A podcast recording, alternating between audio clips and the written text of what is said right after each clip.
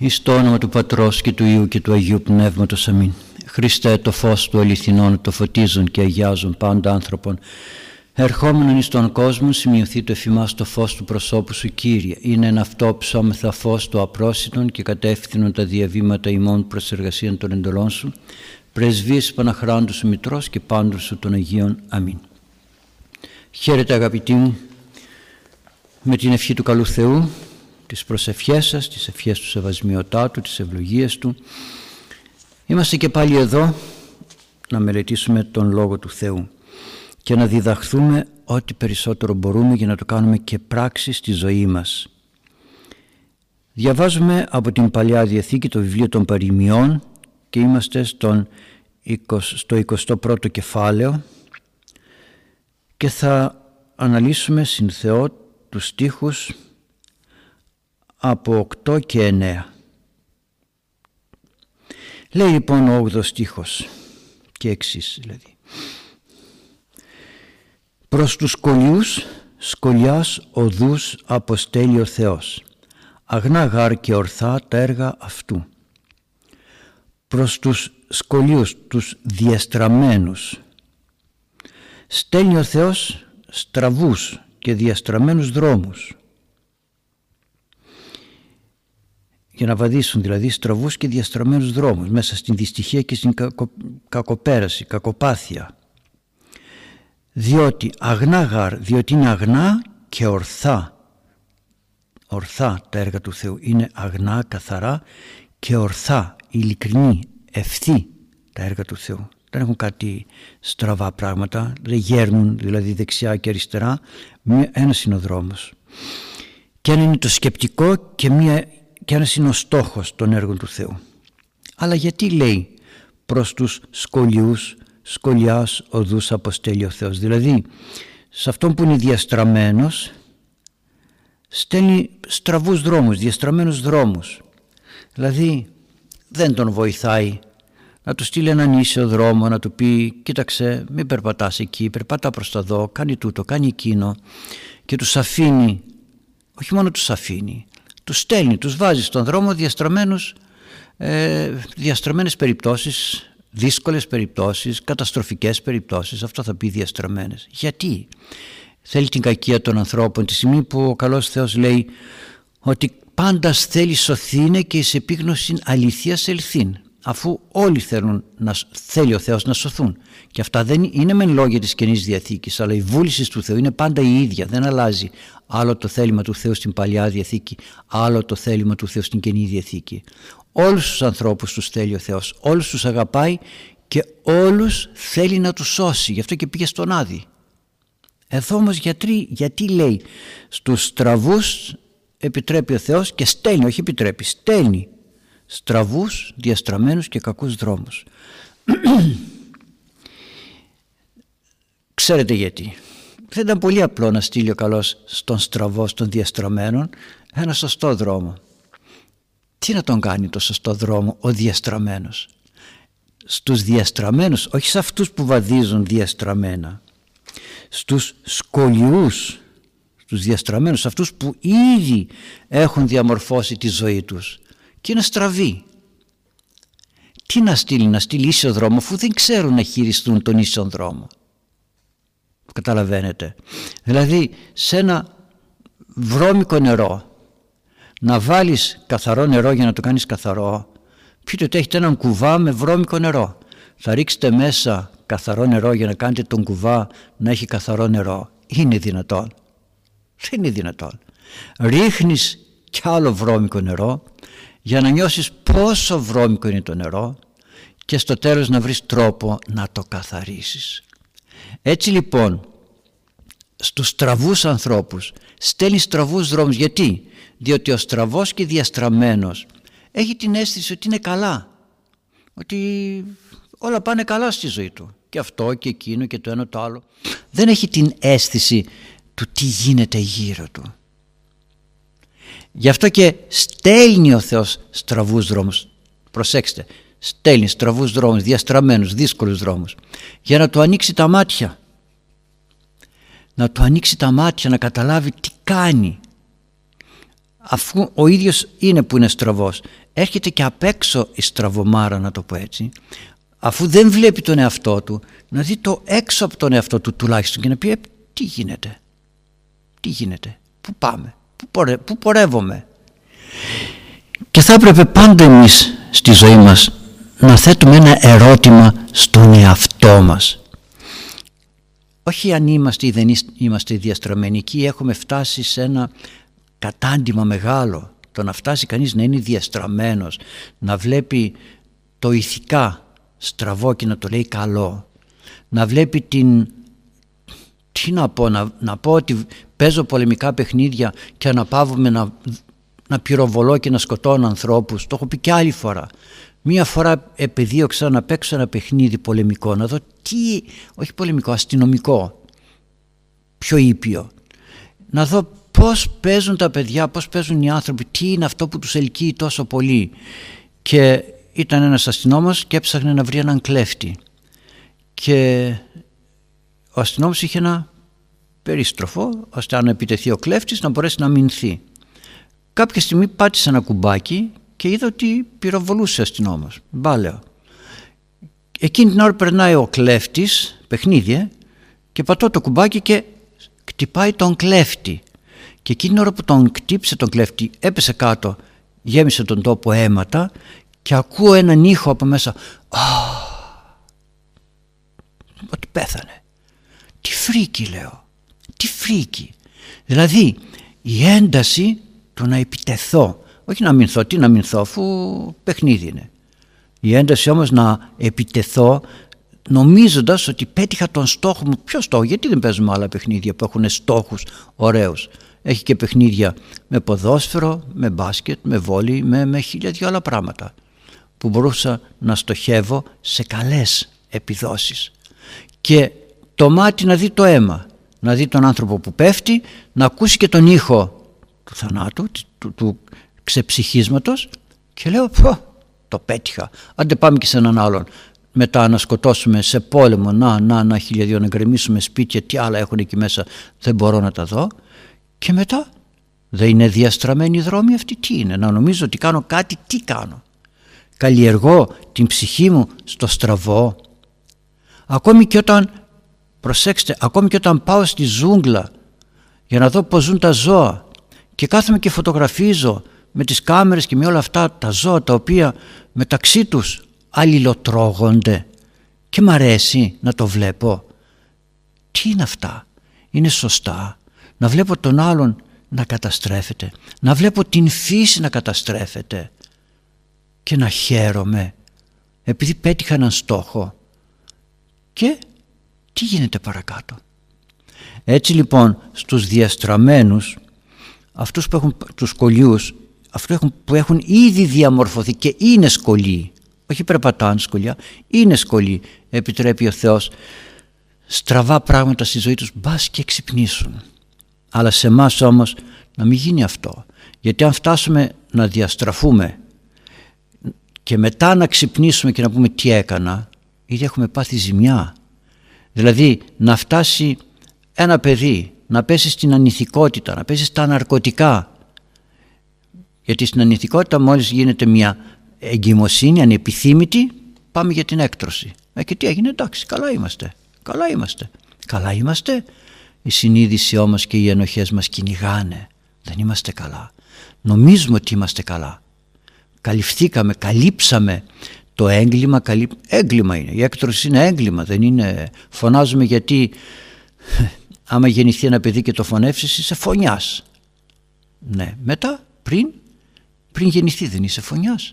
Άλλο η φύσης να οδηγήσει στην διακοπή μιας κοίησης γιατί δεν ξέρουμε πώς λειτουργεί ο κάθε άνθρωπος και άλλο εγώ να προκαλέσω να προκαλέσω κι όμως είδατε ότι η έκτρωση είναι κάτι απλό δεν, δεν τρέχει τίποτα. Κι όμως είναι αποτέλεσμα διαστραμμένου δρόμου διαστραμμένης πορείας.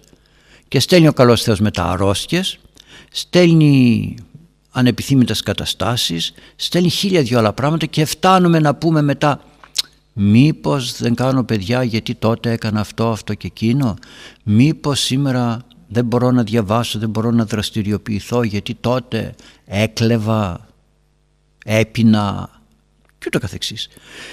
Άρα λοιπόν ας ελέγξουμε λίγο τον εαυτό μας. Σε τι να τον ελέγξουμε; Ο Θεός έπλασε τον άνθρωπο μέσα στον παράδεισο και τον έβαλε συγγνώμη, να φυλάει τον παράδεισο και να τον καλλιεργεί.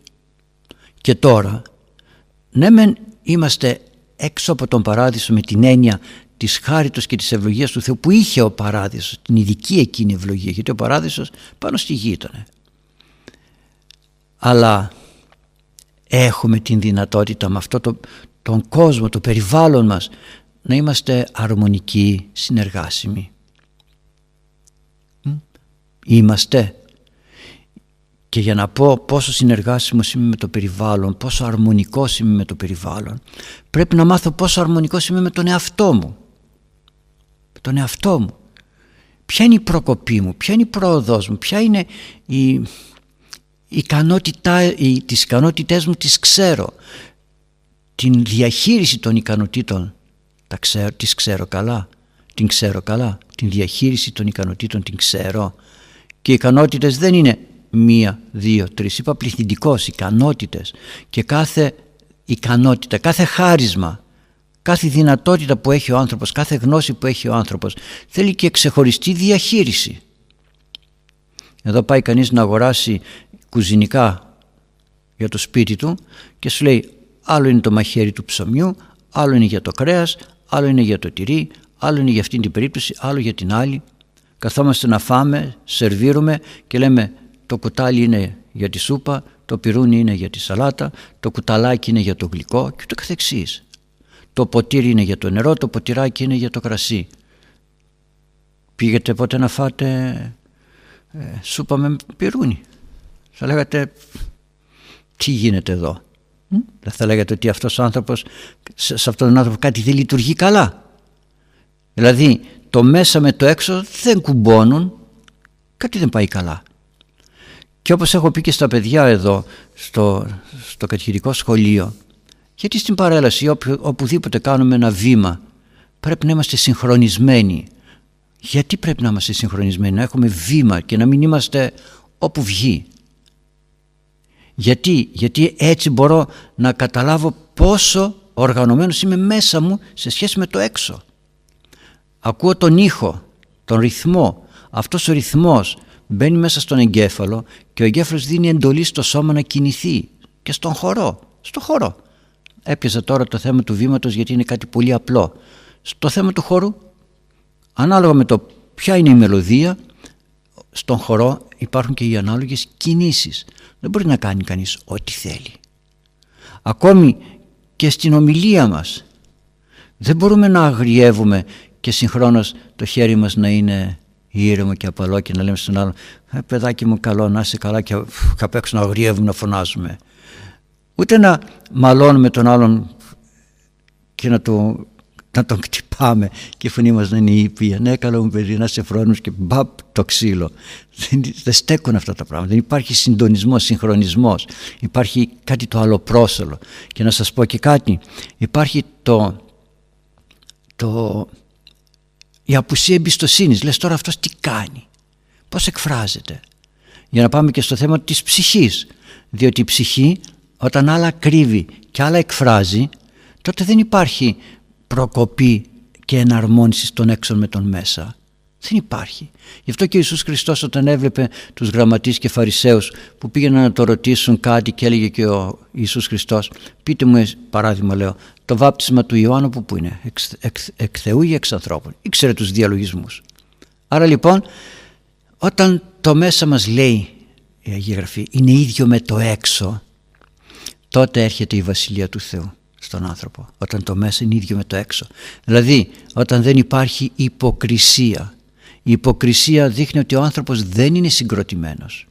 Ο άνθρωπος έχει βαδίζει δρόμο διεστραμμένο θέλει να φαίνεται καλός ενώ δεν είναι.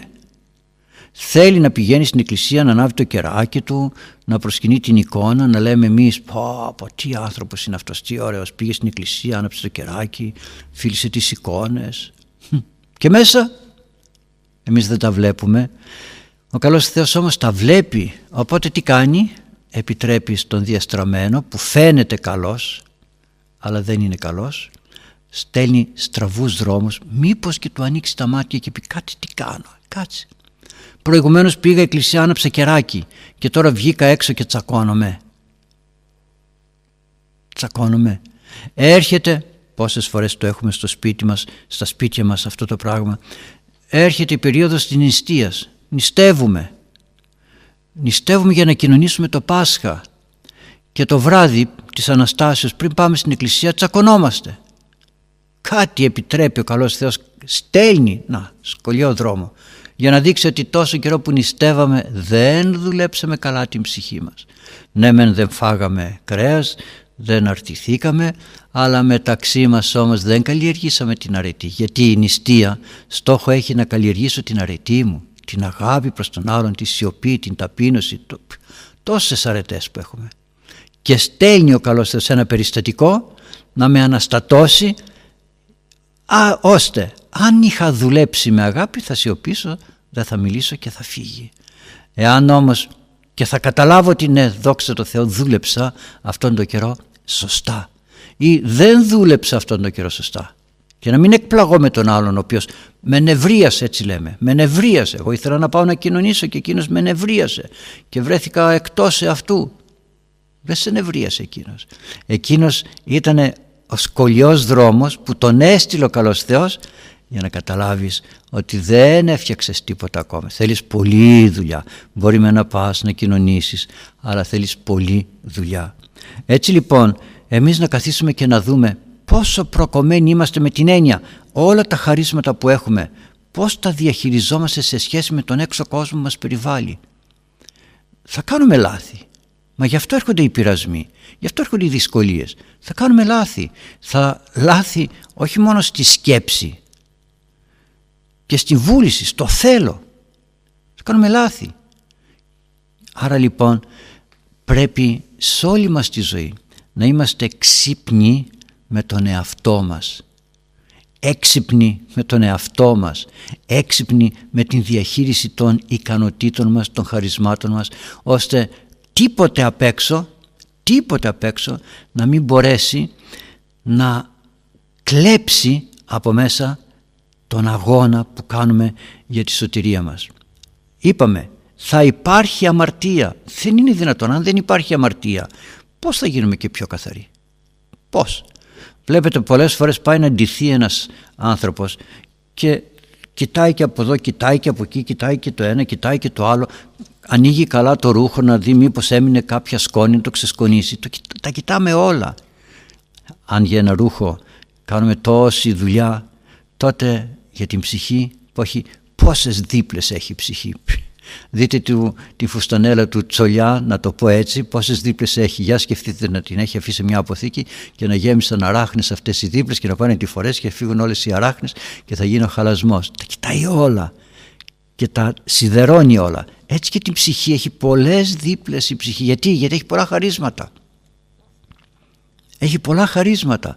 Αυτό εκφράζει το πολύμορφο της ψυχής όπως και ο εγκέφαλος ο εγκέφαλος δεν είναι μια μπάλα έχει πάρα πολλές δίπλες. Διπλώνει, διπλώνει, ξαναδιπλώνει μέσα.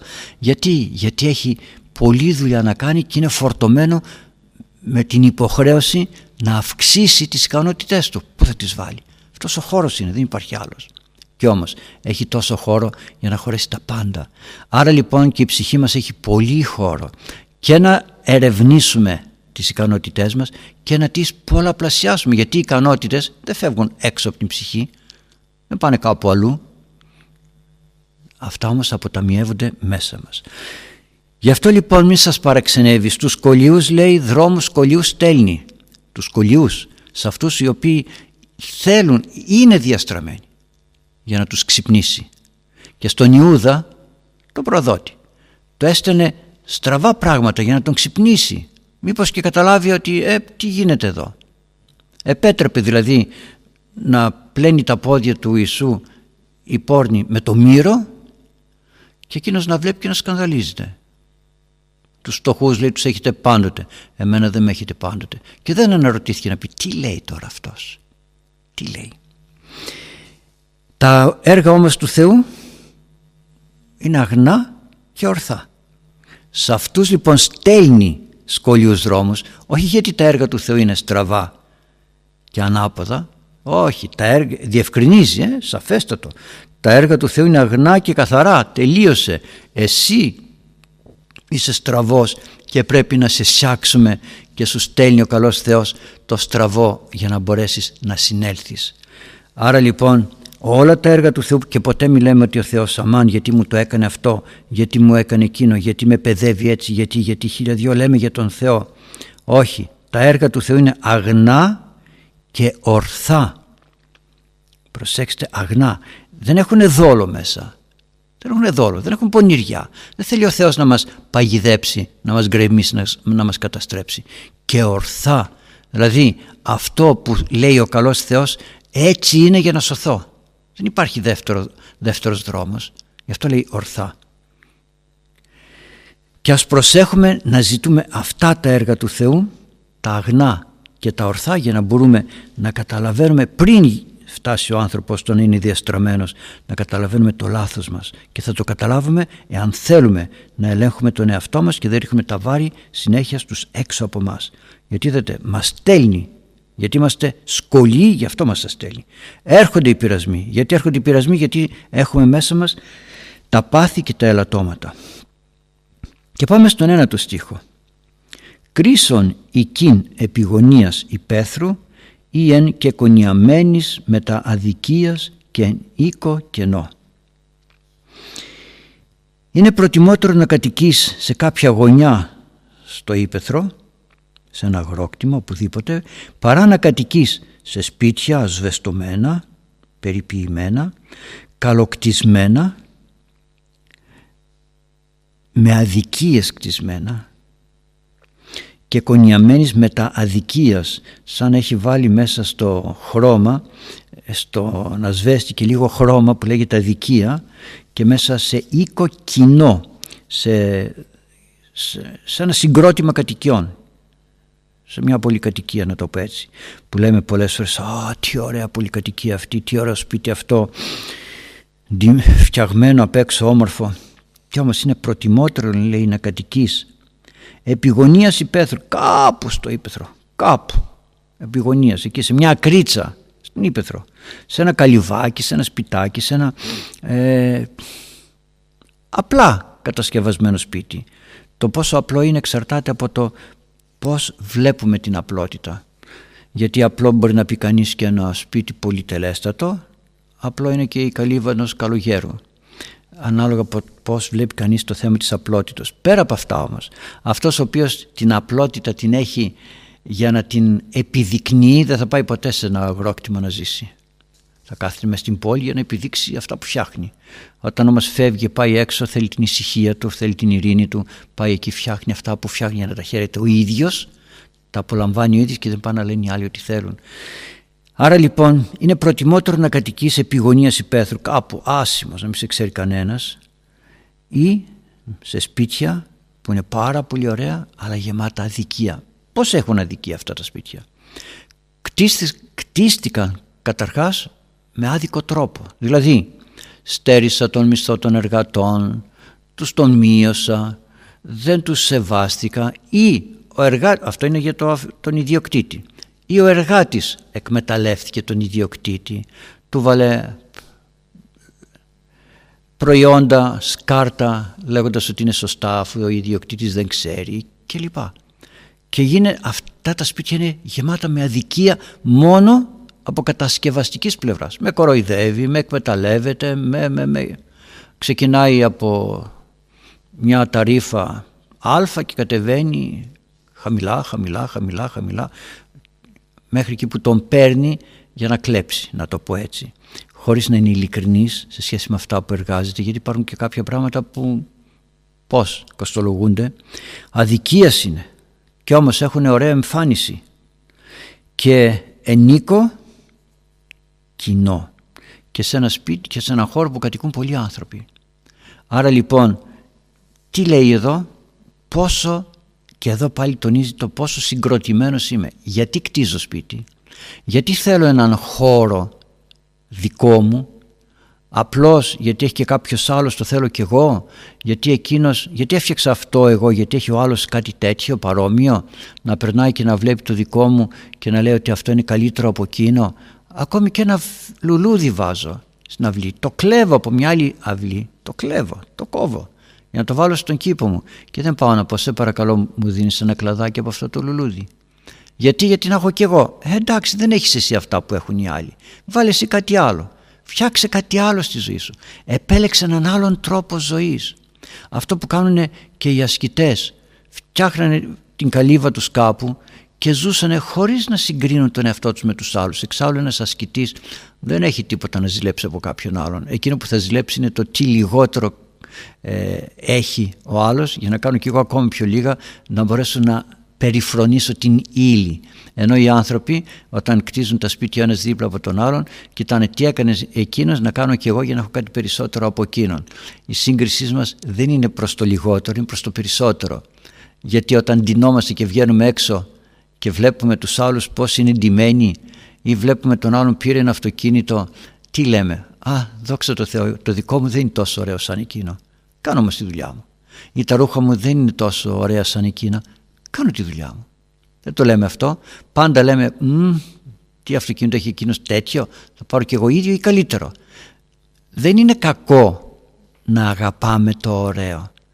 Κακό είναι να μην είμαι ο εαυτός μου. Θα δω, θα επιλέξω, θα αποφασίσω, αλλά όχι ότι κάνουν οι άλλοι θα κάνω και εγώ. Δεν, είναι, δεν είμαι ο εαυτός μου. Αυτό δεν έχει προκοπεί στη ζωή μου. Πρέπει λοιπόν να μάθουμε στη ζωή μας να είμαστε ο εαυτός μας ώστε να μπορούμε να, να έχουμε προκοπή, να προσφέρουμε προκοπή σε μας και αυτό να αντανακλά, να, να αντανακλά και στους άλλους. Και πάμε στο επόμενο. Ψυχή στον δέκατο στίχο. Ασεβούς ουκ ελεηθήσετε υπουδενός των ανθρώπων. Ο ασεβής αυτός που δεν αγαπά, που δεν σέβεται, που δεν έχει κάποια αξιοπρέπεια ψυχική μέσα του. Δεν θα τον λυπηθεί κανείς άνθρωπος. Προσέξτε, ο άνθρωπος μπορεί να εξουσιάζει και να αποφασίζει για πολλά πράγματα γιατί έχει εξουσία, όχι γιατί αξίζει. Εξουσιάζει με κακόν τρόπο, με ασέβεια, με ανέδεια, με, με χίλια δυο, με πονηριές, με κακίες, με εκδικητικότητα, με... τα ζούμε αυτά. Τα ζούμε, βλέπουμε ανθρώπους σήμερα να είναι έτσι, αύριο να είναι αλλιώς και επιτρέπει ο Θεός και σε αυτούς σκολιούς δρόμους για να αποκαλύπτεται το ελάττωμά τους, το πάθος τους, μπας και διορθωθούν και συνέλθουν και ντραπούν και ντραπούν και δεν ντρέπονται, συνεχίζουν γιατί έχουν εξουσία. Αυτόν τον άνθρωπο όμως όταν χάσει την εξουσία του και την τρομοκρατία που ασκεί κανείς δεν θα τον λυπηθεί. Όλοι θα λένε καλά να πάθει καλά να πάθει. Έτσι είναι στη ζωή μας. Μην νομίζετε ότι η αξία μας είναι σε αυτό που βγάζουμε προς τα έξω με εκδικητικότητα, με κακία, με, με αυταρχισμό, με οτιδήποτε γιατί ο άλλος είναι μικρότερος και αδύναμος σε σχέση με μας η αξία μας είναι σε αυτό που έχουμε μέσα μας. Όταν ένας άνθρωπος έχει μέσα του μεγάλη αξία, όσο φτωχός και να είναι, όσο περιφρονημένος και να είναι, όσο άσημος και να είναι, θα τον αναδείξει ο καλός Θεός και θα τον προβάλλει και θα τον κάνει σπουδαίο. Πόσοι ασκητές εξαφανίστηκαν, η Οσία Μαρία η Αιγυπτία να πω. Ποιος την ήξερε, τόσα χρόνια στην έρημο, ποιος την ήξερε; Τώρα όμως την ξέρει όλος ο κόσμος, ξέρουμε και τη ζωή της. Έτσι γίνεται πάντοτε. Αυτά τα οποία ο κόσμος νομίζει ότι με την δύναμη της ασέβειας, της ασέβειας και της κακίας και της εκδικητικότητας εξουσιάζω τον κόσμο και κάνω ό,τι θέλω και κάποιοι άλλοι άνθρωποι χάνουν, χάνουν την ζωή τους θα έρθει η ώρα όμως που ο καλός Θεός θα, θα ανατρέψει τα πράγματα και αυτός ο άνθρωπος θα πεθάνει όπως λέμε στην ψάθα να το πω έτσι θα πεθάνει χωρίς κανείς να τον σέβεται, χωρίς να κανείς να τον θυμάται. Φτιάχνουμε και αγάλματα, φτιάχνουμε χίλια δυο, βάζουμε και δρόμους, βάζουμε και τίτλους. Κανείς δεν το τιμάει. Για δείτε σε όλον τον κόσμο ποιοι έχουν την ικανότητα να γιορτάζουν ανθρώπους, να θυμούνται ανθρώπους. Η εκκλησία μας έχει κάθε μέρα και έναν Άγιο, ε, το λιγότερο. Κάθε μέρα και έναν Άγιο, τον θυμάται. Ποιοι άλλοι έχουν τη δυνατότητα κάθε μέρα να έχουν γιορτή για έναν άνθρωπο της παρέας τους, της νοοτροπίας τους; Κανένας, κανένας. Βάζουμε την γιορτή του κρασιού, την γιορτή της πατάτας, την γιορτή της θάλασσας, ναι. Αλλά ανθρώπους δεν έχουν, δεν έχουν να προβάλλουν, να τιμήσουν, να χαρούν και να δεχθούν από εκείνους ό,τι καλύτερο μπορούσαν να, να δεχθούν. Η Εκκλησία όμως, η πίστη μας έχει Αγίους και αν το ψάξετε κανένας από τους Αγίους δεν έκανε κακό γι' αυτό και τα έπαθε. Κανείς. Αντιθέτως έκαναν καλό και δέχτηκαν το κακό μέσω των ανθρώπων όπως ενεργεί συνήθως ο διάβολος. Γι' αυτό λοιπόν αγαπητοί μου ας δούμε πόσο προκομμένοι είμαστε στη ζωή μας ώστε αυτά τα εξωτερικά εμπόδια και οι εξωτερικές δυσκολίες να έρχονται προς όφελός μας και για την πνευματική μας προκοπή και για τη σωτηρία μας. Και τώρα ας δούμε λιγάκι και το ερώτημα το αγιογραφικό, την μελέτη που σας είχα βάλει από και είναι αξιολογότατο το ερώτημα γιατί πολλοί θα πούνε με την Ανάσταση του Λαζάρου που είναι ο Λάζαρος είναι από το κατά Ιωάννη Ιεροευαγγέλιο το, το 11ο κεφάλαιο ο Λάζαρος είχε μια νεκροφάνεια γιατί πολλοί θα πούν ότι δεν είχε πεθάνει ο Λάζαρος αλλά είχε φαινομενική έτσι κατάσταση θανάτου και πήγε ο Ιησούς Χριστός τάχα και τον ανέστησε και δεν είναι αλήθεια ότι ανέστησε τον Λάζαρο. Γι' αυτό και πήγε ο Κύριος καθυστερημένα λέει στους μαθητές ο φίλος μας ο Λάζαρος ε, κοιμήθηκε. Ε, άμα κοιμήθηκε θα ξυπνήσει λένε. Το ήξερε ο Κύριος και δεν πήγαινε. Ήξερε ότι θα πεθάνει και πέθανε και δεν πήγε. Επίτηδες. Πήγε μετά από τέσσερις μέρες. Μετά από τέσσερις μέρες. Και όταν έφτασε εκεί οι αδελφές του Λαζάρου λένε πού είσαι λέει. Αν ήσουν εδώ δεν θα πέθαινε. Βλέπετε ιστορικό, ωραίο ιστορικό. Δεν θα πέθαινε. Ε, ωραία λέει ο Κύριος, πάμε στον τάφο. Και είπαν ότι α, θα θέλει να προσευχηθεί. Ανοίξτε λέει το, τον τάφο. Είχαν πέτρα από πάνω. Πώς να το ανοίξουμε, είναι τέσσερις μέρες, βρωμάει τώρα. Τι σημαίνει αυτό, έλειος, άρχισε να αποσυντίθεται. Άρα λοιπόν δεν είχε νεκροφάνεια. Λέγει Γάρη Μαρία, Κύριε, ήδη όζει, τεταρτέως γαρεστή, ήδη βρωμάει, ήδη. Είναι τέταρτη μέρα. Μπορείς να αναστήσεις, να πεις ότι είχε νεκροφάνεια τέταρτη μέρα, όλα έχουν σταματήσει και σήμερα η επιστήμη δεν μπορεί κανένα να συνεφέρει μετά από τέσσερις μέρες θανάτου. Άρα λοιπόν η νέκρωσης ο θάνατος του Λαζάρου ήταν αληθινός, αληθινότατος. Βλέπετε πόση λεπτομέρεια η Αγία Γραφή τα λέει ώστε να κλείσει τα στόματα του διαβόλου που θέλει να βάζει έναν ορθολογισμό. Ορθολογισμό. Σκεφτείτε με τόση ακρίβεια η Αγία Γραφή μιλάει και όμως πάλι υπάρχουν άνθρωποι που δεν πιστεύουν. Να το δείτε πόσο έντονο είναι αυτό. Διαβάστε το επόμενο κεφάλαιο, το 12ο κεφάλαιο και δείτε γιατί οι αρχιερείς θέλησαν να φωνεύσουν και τον Λάζαρο. Ο Ιησούς Χριστός τον ανέστησε και αυτοί θέλαν να σκοτώσουν ξανά τον Λάζαρο. Να δείτε πόσο πόση κακία υπάρχει στους ανθρώπους. Δείτε το στο 12ο κεφάλαιο γιατί οι αρχιερείς θέλαν να φωνεύσουν και τον Λάζαρο. Είχαν που τα είχαμε τον Ιησού Χριστό αλλά θέλουν και τον Λάζαρο να το φωνεύσουν. Και να πάμε στα ερωτήματά σας, τα όμορφα ερωτήματά σας. Για διαβάστε μου παιδιά. Χαίρετε Πάτερ την ευχή σας. Το πρώτο ερώτημα για σήμερα λέει το εξής. Μπορείτε να μας πείτε τι είναι τα μάγια και ποια η γνώμη της Εκκλησίας για αυτά; Σας ευχαριστούμε πολύ την ευχή σας. Τι είναι τα μάγια, για δώστε μου λιγάκι τις ερωτήσεις. Ευχαριστώ. Ναι, ε, βέβαια σήμερα όπως τα ξέρουμε τα μάγια είναι κάτι κακό. Ακούμε με έκανε μάγια, τον έκαναν μάγια κτλ αλλά έχουμε και άλλες ωραίες εκφράσεις πω πω τι μαγεία είναι αυτό το τοπίο με μάγεψε αυτή η ομιλία. Παράδειγμα. Δηλαδή την λέξη μαγεία και μάγια την έχουμε και στο καλό και στο κακό. Επεκράτησε όμως μέσα μας να ακούμε τη λέξη μάγια και να τρομάζουμε. Ενώ ακούμε τη λέξη μαγεία δεν τρομάζουμε, θαυμάζουμε. Λοιπόν, αν θυμηθούμε στην Αγία Γραφή ε, την γέννηση του Ιησού Χριστού, τι λέει; Ότι όταν γεννήθηκε ο Ιησούς Χριστός ήρθαν μάγοι από Ανατολών. Μάγοι από την Ανατολή από την Περσία. Μάγοι. Και λέει κανείς τι μάγοι δηλαδή λοιπόν εάν ψάξουμε λιγάκι είναι πολλά που μπορείτε να βρείτε δεν θα αναλύσω τα πάντα τώρα εδώ στην ε, αρχαία Ελλάδα στον Ηρόδοτο επί παραδείγματι που γράφει ιστορία των λαών της εποχής εκείνης.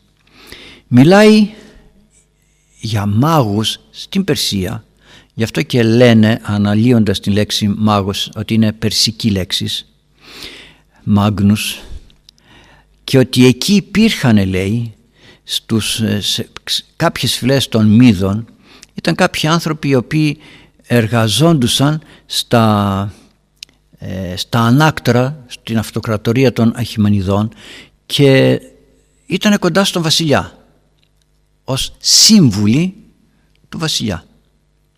Ε, συνεργάτες, ναι σύμβουλοι, συνεργάτες του βασιλέως. Σε τι, προσέξτε να δείτε τώρα, ε, πάντα οι άνθρωποι ήθελαν να ξέρουν τι πρέπει να κάνουν. Θυμηθείτε τον Βαλάκ και τον Βαλάμ. Θυμηθείτε τους. Που ήθελε ο Βαλάκ να καταραστεί τον λαό για να απαλλαγεί από αυτούς. Και πες λέει λόγια άσχημα ώστε να τον καταραστεί ο λαός αυτόν τον, να, τον, να φύγει χάρη και η ευλογία του Θεού από αυτόν τον άνθρωπο. Εκείνη την εποχή Χριστού, οι άνθρωποι πάντα ήθελαν να ξέρουν τι θα συμβεί αύριο. Αυτό που λέμε και σήμερα πω από σε κουκουβάγια το βράδυ τι θα γίνει. Δεν ήταν τυχαίο, δεν είναι τυχαίο αυτό το, το ένστικτο της πρόληψης της προκατάληψης πώς θέλετε να το πείτε. Γιατί, γιατί ο ίδιος ο καλός Θεός πέφτοντας εμείς από τον παράδεισο που είπε δεν θα φάτε από τον καρπό του να γνωρίζετε το καλό και το κακό το καλό και το κακό δεν ήταν μόνο το ηθικό τι είναι καλό, τι είναι κακό στη ζωή μας. Τι βλάπτει, τι δεν βλάπτει στη ζωή μας. Το κρύο σε βλάπτει.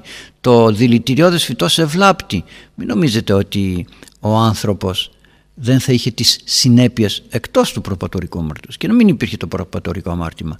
Δεν θα είχε τις συνέπειες των πράξεών του. Όχι εις θάνατον βέβαια αλλά στο πόσο πλησιάζει να μιμηθεί τον Θεό να γίνει Θεός. Γιατί η Θεός ήταν ο στόχος.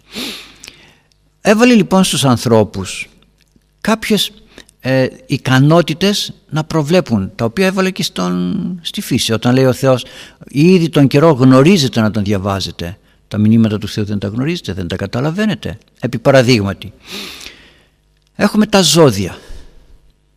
Όταν ακούει κανείς ζώδια, το μυαλό πάει σε ένα περιοδικό που γράφει τα ζώδια ή σε κάποιον άνθρωπο ή στον εαυτό του λέει εγώ τι ζώδιο είμαι, τι τούτο, τι εκείνο.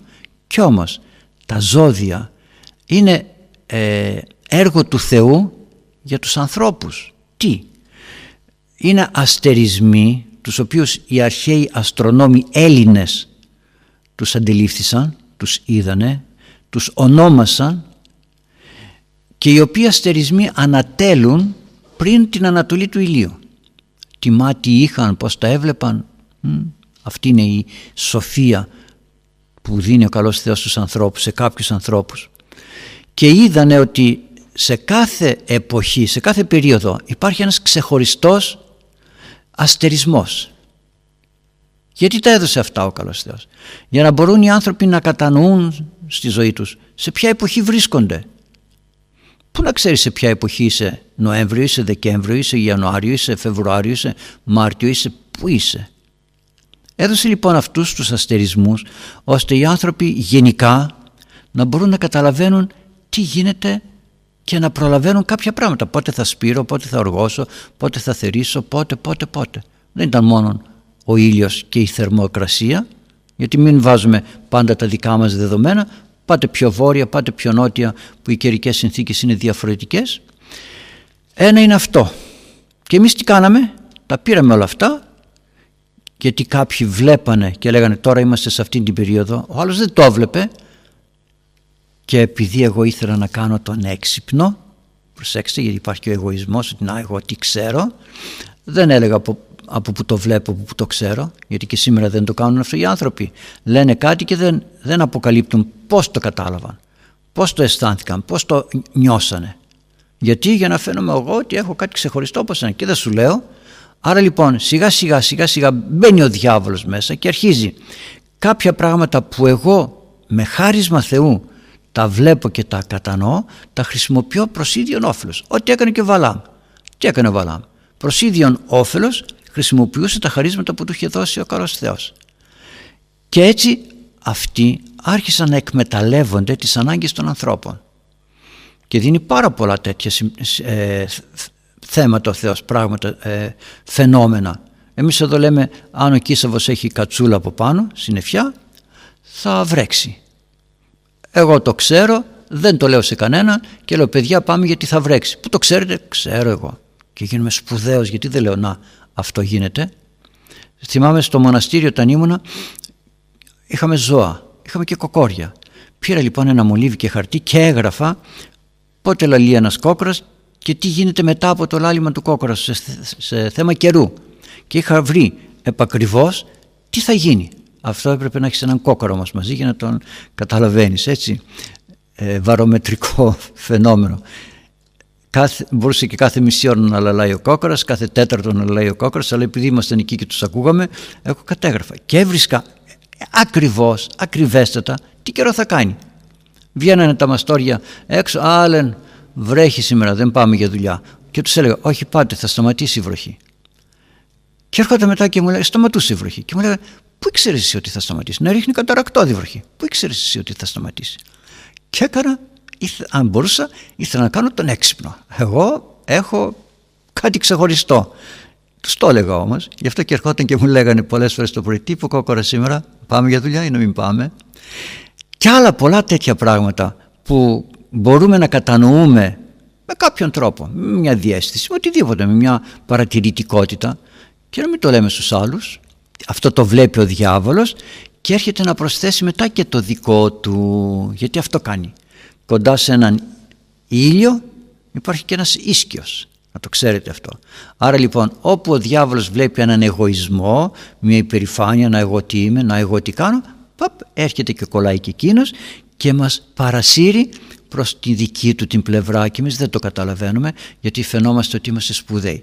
Με αυτόν τον τρόπο οι άνθρωποι τότε ε, προ Χριστουέ, χωρίς πνεύμα Άγιο, χωρίς τίποτα αρχίσανε να ξεφεύγουν να ξεφεύγουν. Θυμηθείτε τους μάγους στην περίοδο του, του Μωυσέως που πήγανε να φύγουν οι επαειδοί που λέει και τα λοιπά όταν πρόκειται να φύγουν από την Αίγυπτο που του είπε ο Θεός τον Μωυσή πήγαινε λέει στον Φαρό ρίξε το ραβδί κάτω και τα λοιπά το ρίχναν και οι επαειδοί και οι μάγοι του Φαρό αλλά δεν μπορούσαν να το ξανακάνουν ραβδί έριχναν τα ραβδιά γινόταν φίδια δεν μπορούσαν να τα επαναφέρουν αυτό τι ήτανε πίστευαν και ο Φαρό και οι μάγοι πίστευαν ότι είναι σπουδαίοι γιατί τους είχε εξαπατήσει ο διάβολος και του κάναν τα χατήρια νομίζοντας ότι αυτοί οι ίδιοι είναι αυτό που είναι.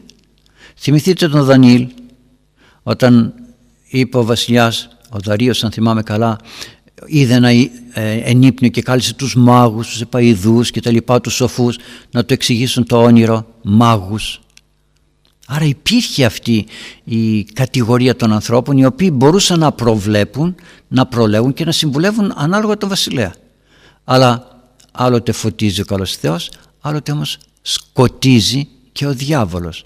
Και τότε αρχίζει ο διάβολος να κυριαρχεί και στη συνέχεια ο διάβολος όταν σκοτίζει δεν σκοτίζει για το καλό δεν το κάνει για να βοηθήσει τους, τους ανθρώπους το κάνει για να δημιουργήσει κακό και πρόβλημα στους ανθρώπους άρα λοιπόν όταν βλέπει εγωισμό μας παραπλανάει όταν βλέπει κακία μες στην ψυχή μας, διαστραμμένος όπως είπε εδώ το βιβλίο των παροιμιών, διαστραμμένο άνθρωπο, διαστραμμένη ζωή, έρχεται ο διάβολος να προκαλέσει κακό στους ανθρώπους.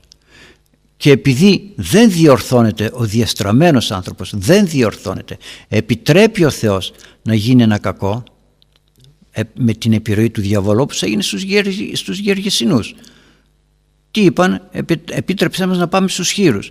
Και οι Γεωργιασινοί δεν ξύπνησαν, γιατί ήταν διαστραμμένη η ζωή τους. Δεν ξύπνησαν να πούν τι κάνουμε τώρα εδώ, τι έγινε. Πήγαν οι δαίμονες στα γουρούνια και πέσανε στον κρεμό και χαθήκανε, τα χάσαμε, καταστράφηκαν. Δεν ξύπνησαν γιατί ήταν διαστραμμένος ο δρόμος τους. Επέτρεψε ο καλός Θεός και ένα κακό και δεν ξύπνησαν. Σε άλλες περιπτώσεις όμως ξυπνάνε οι άνθρωποι, συνέρχονται. Ή ο, ο, ο διαστραμμένος μπορεί να μην συνέλθει, ο άλλος όμως σώζεται, λυτρώνεται, μπορεί να χάσει αυτή τη ζωή, μπορεί να πονέσει, μπορεί, μπορεί, μπορεί χίλια δυο, αλλά σώζεται. Και πολλές φορές σώζει κιόλας. Και σώζεται και σώζει. Γιατί οι μάρτυρες, θα είχαμε μάρτυρες σήμερα αν δεν υπήρχαν οι κακίες των ανθρώπων. Βέβαια μέσα από τους, από τους δημίους κάποιοι μη έχοντας διαστραμμένους δρόμους άλλαξαν. Άλλαξαν. Η γυναίκα του Πιλάτου γιατί σώθηκε. Ο ληστής γιατί σώθηκε. Οι σταυρωτές του Ιησού Χριστού, οι σταυρωτές που δεν λέμε σταυρώθηκε από τον εκατόνταρχο, σταυρώθηκε από τον Πόντιο Πιλάτο, ο οποίος Πόντιος δεν έκανε τίποτα άλλο, είπε άντε πάρτε τον και κάντε ό,τι θέλετε. Ο εκατόνταρχος τι έκανε, μετενόησε. Ο Άγιος Λογγίνος μετενόησε, είδε το, το γεγονός γιατί δεν ήταν διαστραμμένος. Γι' αυτό είπα, λάθη θα κάνουμε, αλλά όταν δεν είμαστε διαστραμμένοι βλέπουμε και προχωρούμε. Έτσι λοιπόν,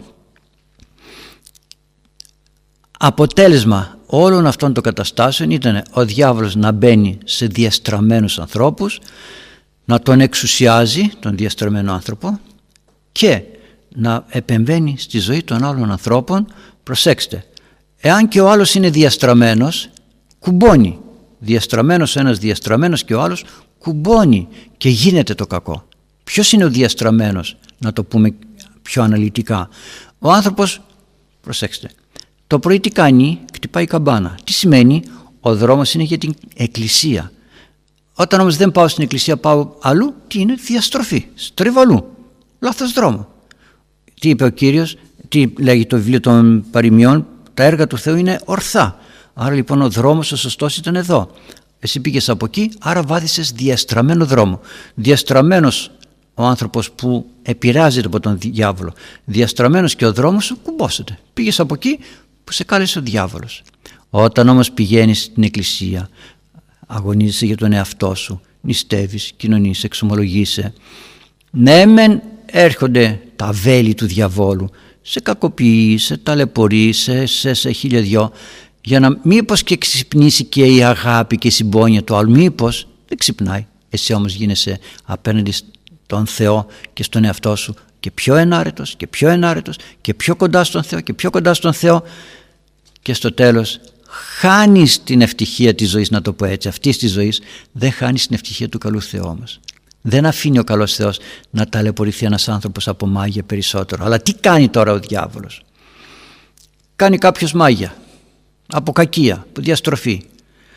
Επιτρέπει ο Θεός να φανεί το κακό που κάνει για να καταλάβει ότι είναι αδύναμος και δίνει δύναμη στον άλλον να αντέξει για να επιτρέψει σε αυτόν που κάνει την κακία αυτή να καταλάβει ότι δεν έχει δύναμη. Ό,τι έγινε με τον Άγιο Κυπριανό και την Αγία Ιουστίνη. Ο Άγιος Κυπριανός μάγος ήταν. Γιατί δεν παραδειγματιζόμαστε από αυτά; Τι θέλω να πω; Να υπομείνω όταν μου λένε σου κάνουν, μου έκαναν μάγια. Πολύ ωραία. Να υπομείνω. Πώς να υπομείνω; Με την εξομολόγηση, με την μετάνοια, με την ταπείνωση, με τη Θεία Ευχαριστία, με την προσευχή και με την να τον σηκώνω το σταυρό αυτό. Αυτό επέτρεψε ο Θεός. Η Αγία η Ουστίνη θα ήταν Αγία αν υποχωρούσε στις μαγείες του Κυπριανού; Δεν θα ήταν Αγία. Δεν είχαμε παράδειγμα. Ο Άγιος, ε, ο, ο Ιώβ θα ήταν υπόδειγμα ο διάβολος πήγε και του ζήτησε από τον Θεό, λέει άφησέ με να πάω να το, κάνω, να το τα πάρω όλα γιατί σε λατρεύει και σε αγαπάει γιατί του έχεις δώσει τόση, τόσα αγαθά. Άφησε με να πάω να του τα πάρω να δεις πώς θα σε αρνηθεί. Λέει πήγαινε αλλά μόνο την ψυχή δεν θα πειράξεις. Προσέξτε, την ψυχή δεν θα την πειράξεις. Και δεν μπόρεσε. Του πήρε, του στέρισε τα πάντα, τι του στέρισε, την ψυχή όμως δεν μπόρεσε. Άρα λοιπόν θα τον είχαμε υπόδειγμα εάν ο Ιώβ είχε πάρει διαστραμμένο και αυτός δρόμο. Όχι. Τι σημαίνει τώρα; Τα μάγια ναι είναι ενέργεια του διαβόλου μέσα από διαστραμμένους ανθρώπους. Αλλά η Εκκλησία. Τι να, να πούμε τα δέχεται δεν τα δέχεται αφού δέχεται το διάβολο. Ο διάβολος είναι μια πραγματικότητα. Άγγελος, άγγελοι που ξέπεσαν από τον παράδεισο με τον εγωισμό τους και την αλαζονία τους. Ναι υπάρχουν. Και τα μάγια υπάρχουν. Αφού υπάρχουν διαστραμμένοι άνθρωποι, μπαίνει ο διάβολος σε διαστραμμένους ανθρώπους για να κάνει ζημιά σε άλλους ανθρώπους. Από κακία, από φθόνο. Και το μάτιασμα τι είναι; Μια ενέργεια του διαβόλου μέσα από την ζύγια και τον φθόνο κάποιου άλλου. Ξέρετε πολλές φορές ε, μπορεί να βρεθούμε σε έναν χώρο, είμαστε πέντε άνθρωποι και κάποιος αρχίζει να επενεί κάποιον από τους πέντε. Εγώ φαντάζομαι ότι θα επενέσει εμένα αλλά δεν επενεί εμένα, επενεί τον άλλον. Εκείνη την ώρα εμένα πια χασμουριτό γιατί ζήλεψα που επενεί εκείνο και μπήκε ο διάβολος μέσα μου και πρέπει να τον παλέψω. Προσέξτε, πρέπει να τον παλέψω. Δεν λέω το χασμουριτό.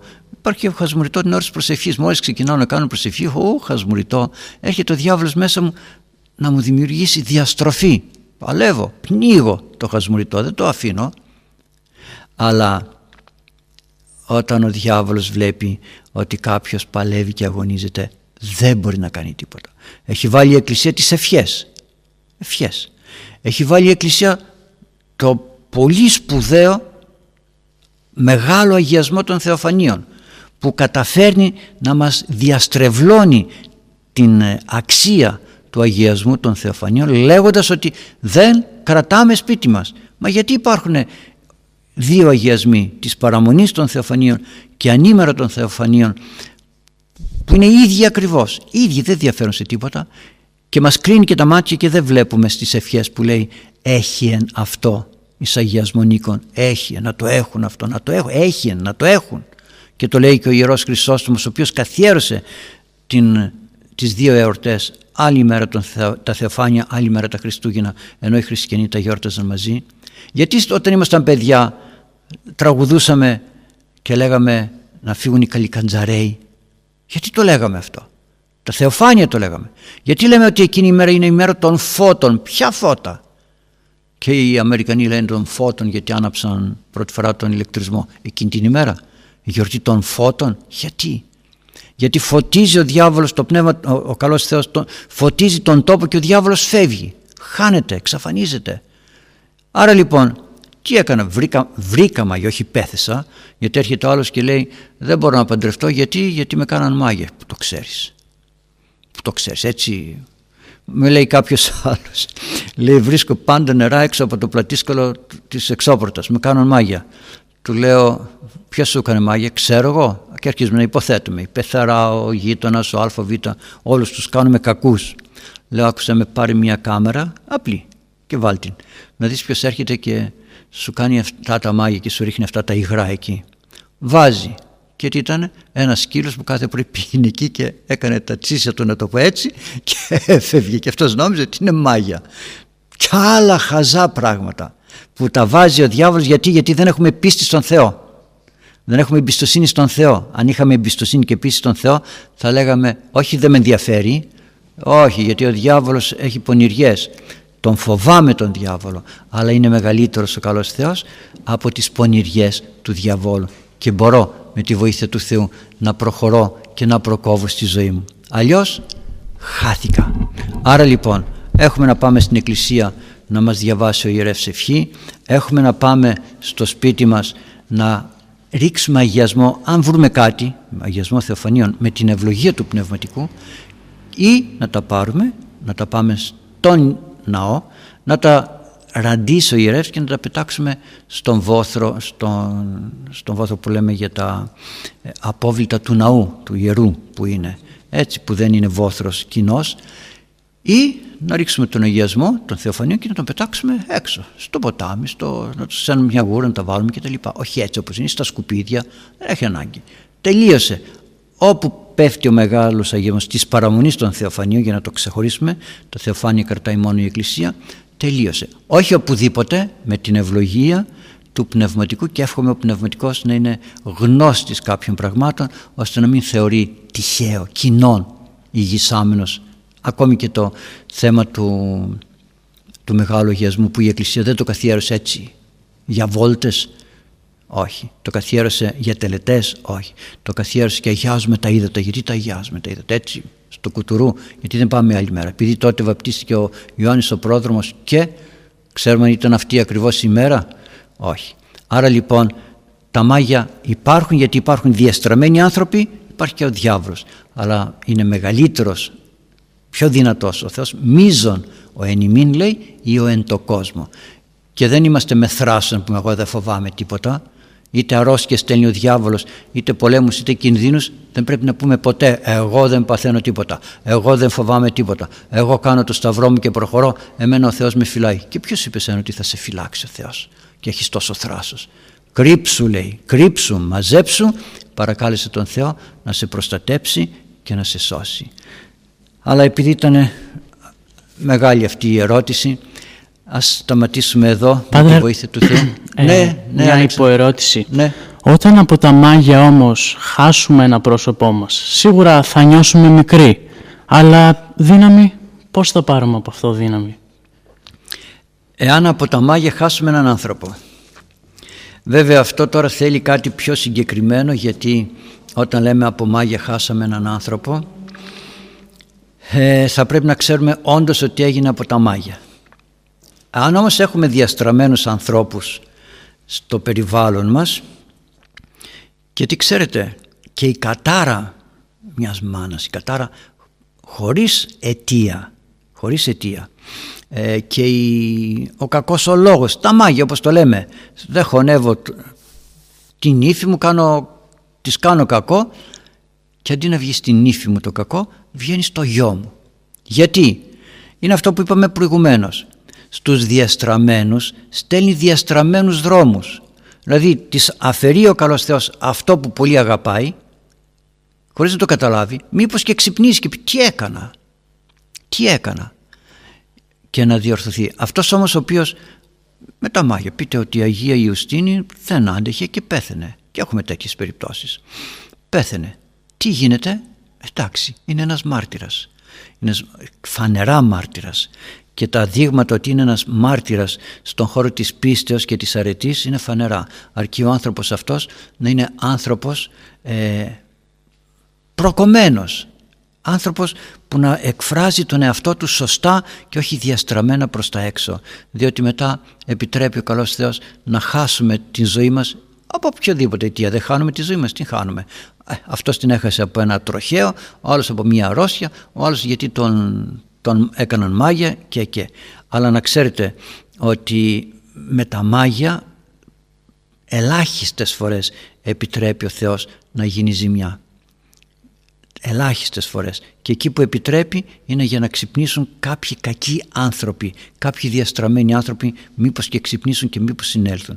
Έτσι λοιπόν αυτός ο οποίος υπόκειται δεν μπορεί να κάνει κάτι άλλο. Το αφήνει ο καλός Θεός υπόκειται σε αυτήν την ταλαιπωρία την ψυχή του δεν την χάνει. Εάν είναι και άνθρωπος της Εκκλησίας πορεύεται στο δρόμο του Θεού.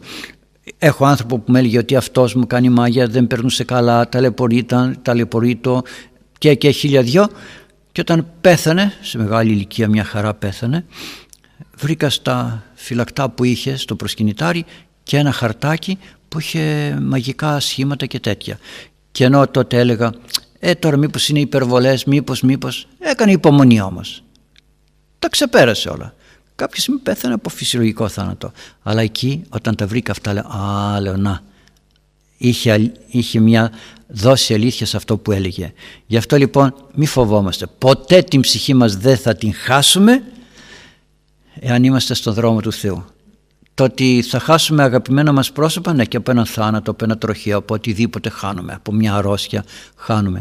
Ξέρουμε γιατί τα χάσαμε, ο Κύριος ξέρει. Στην άλλη ζωή όμως ας φροντίσουμε να πάμε στον παράδεισο όλοι για να καθίσουμε όλοι μαζί γύρω από τον καλό Θεό και να αρχίσει να μας διηγείται τι έκανε η αγάπη του για τη δική μας σωτηρία και θα είναι τότε ο πλούτος αυτό είναι και παράδεισος πλούτος είναι να γινώς κουσίσε τον μόνον αληθινό Θεό εδώ θα τους χάσουμε κάποια στιγμή δεν πειράζει θα παλέψουμε όμως όμορφα κοντά στον καλό Θεό και θα διαπιστώνουμε ότι είναι πάντοτε κοντά ο καλός Θεός και θα μας βοηθάει και θα μας στηρίζει και θα μας καθοδηγεί στη ζωή μας στους σκολιούς, σκολιούς δρόμους στους αναρέτους όμως αγαθά και ορθά τα έργα του Θεού. Να σας ευλογεί ο καλός Θεός. Καλή συνάντηση πρώτο Θεός την επόμενη φορά. Διευχών των Αγίων Πατέρων ημών Κύριε Ιησού Χριστέ ο Θεός ελέησον και σώσον ημάς. Αμήν. Χαίρετε και από μένα και τα αγαπητά μας παιδιά που ήταν εδώ.